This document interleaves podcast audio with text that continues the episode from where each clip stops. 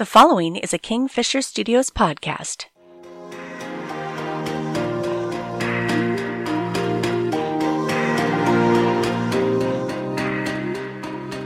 You asked me if I was okay.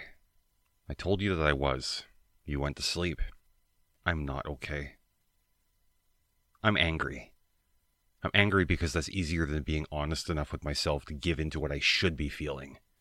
I'm not even sure if I should be writing this to you, but I have things to say, and as much as my instinct is to wake you up to hash things out, I just can't. I'm not even two paragraphs in, and I'm finding it difficult to keep doing what I'm doing. The fact is that there are things swirling around inside of me that can only be stopped by talking to you. I hate not having the option, but here we are. I'm feeling disappointed. I'm disappointed because I wanted some time with you to just be us we spent the day recovering from a laundry list of tasks. We spent the day dealing with work, kids, shopping, noise, chores, and a bunch of other stuff that needed to be over with before I could spend time alone with you. I'm feeling resentful. This one is a little bit more complicated because it's not entirely about you. It's about the way I'm reminded of all the people who've ever left me feeling unimportant. This isn't an accusation, it's how I feel. I'm tempted to say more about this, but I worry that I'll just make things worse. I'm feeling hurt.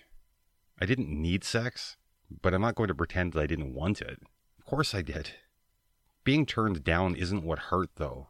What hurt is when it was clear that sex wasn't going to happen. I tried to be playful with you.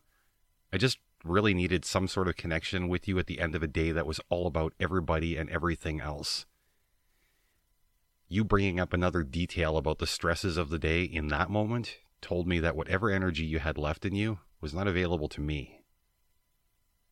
I don't ever want to go to sleep with a tired worker, a parent, an angry adult child, someone else's ex, or any of the other things that get between you and I. I don't ever want to go to sleep hating your touch. I hate it right now, though. I hate it because it's a silent reminder that you were too tired for me that being everything else left you with absolutely nothing for me.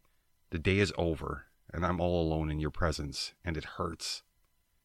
I don't know if me feeling this way is fair or not. I only know that it's honest. Has anyone else had a night like this? Send me an email. I'd love to hear about it.